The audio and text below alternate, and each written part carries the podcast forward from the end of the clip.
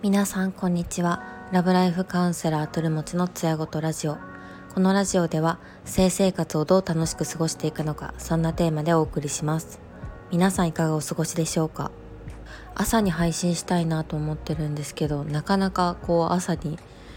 配信するのが難しくバタバタしていて、最近はちょっと夜になっているんですが、マイペースに自分がその日その前の日にこう学んだことっていうのを、発信できたらなというふうに思っています。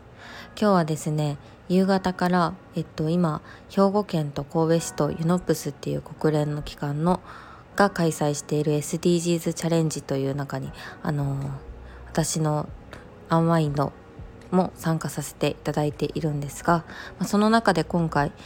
インタビューっていうのを参加者一人一人が受けているんですけど、私もそのインタビューを1時間ほど受けていて、改めて自分の原点っていうのを振り返ってみたので、今日はそこについて触れておこうかなと思います。今回話している中で、自分がいつから性という分野に興味を持って、趣味からどうやって今の状態までやってきたのかっていうところを掘り下げていただきました。ライターさんにはすごくフランクにお話できるような環境を整えていただいて、本当にすごい職業だなと思っています。はい、私は大学時代に特にこれといって勉強したいこともなく、結構好奇心だけは強いので、広く浅くいろんなことを取り入れたいなというふうに思っていました。その中で社会学のゼミに入って、何でもテーマ取り上げていいよみたいな緩い空気だったので、私はその中で女性用風俗っていうのを取り上げたいなと思っていたんですが、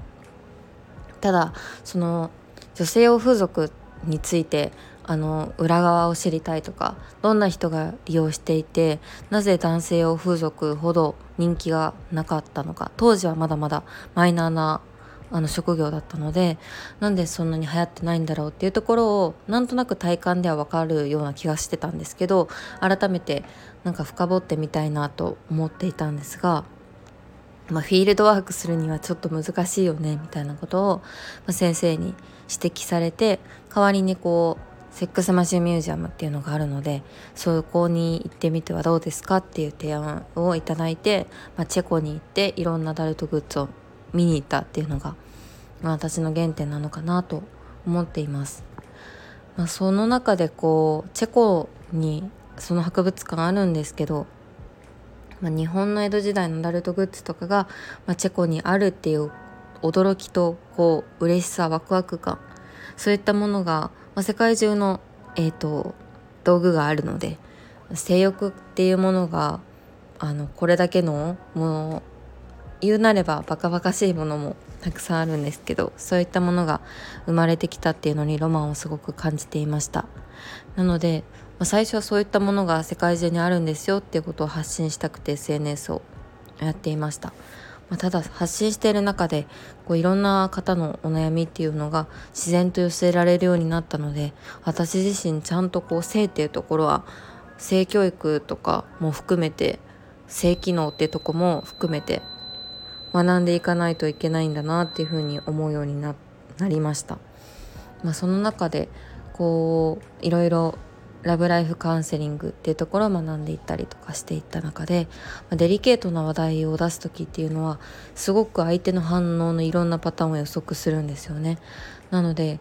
こういうセクシャルな話題だけど今の場所で言っていいのかなとか、相手はこんな性格の方だろうからこういう言い方をするとびっくりされちゃうかなとか、いろんなことを考えて発信をするようになりました。そういった部分は普段のコミュニケーションでもすごく意識するようになったので、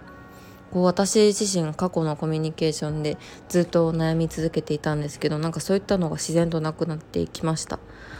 友人関係とかパートナーとの関係でも本当に以前ほど悩まなくなったので、すごい言うなればメンヘラみたいなところがだいぶ消えてったなっていう実感があります。なのでみんな極端な話ではあるんですけど、性についてっていうところ、セクシャルなデリケートなところを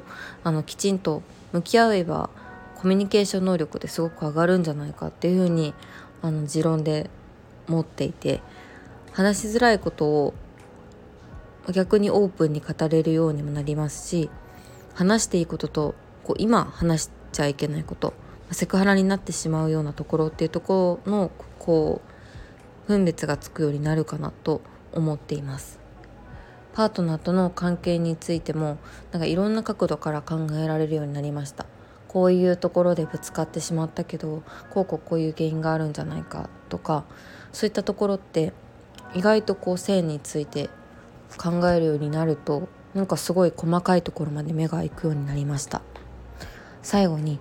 性について考えることっていうところ、セクシャルな話題を取り扱うことが相手の反応や受け止め方を何パターンも考えて先を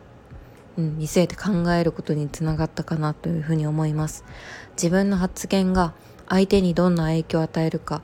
分からず悩んでいたりとか病んだりする時期も大学とかはすごくあったんですけど、今はそういうことがなくなったと思います。はい、なのでぜひ最近はオープンになってきてるんですけど、まだためらいがあるとか、性ってはしたないなってはしたないっていうふうに教育を受けてきて、どうしても罪悪感を持ってしまうっていう方にこそ、こういう性っていうところの分野に無理しなくていいので、向き合った方がいいんだなみたいな意識を少しでも多くの人が持ってもらえたら、すごくみんなのコミュニケーション能力って上がっていくんじゃないかなと思っています。本当はそういった部分が義務教育の中でコミュニケーション能力ってところをもっと培えるような感じになればいいなとは思うんですけど、今私たち20代30代の人たちができることって、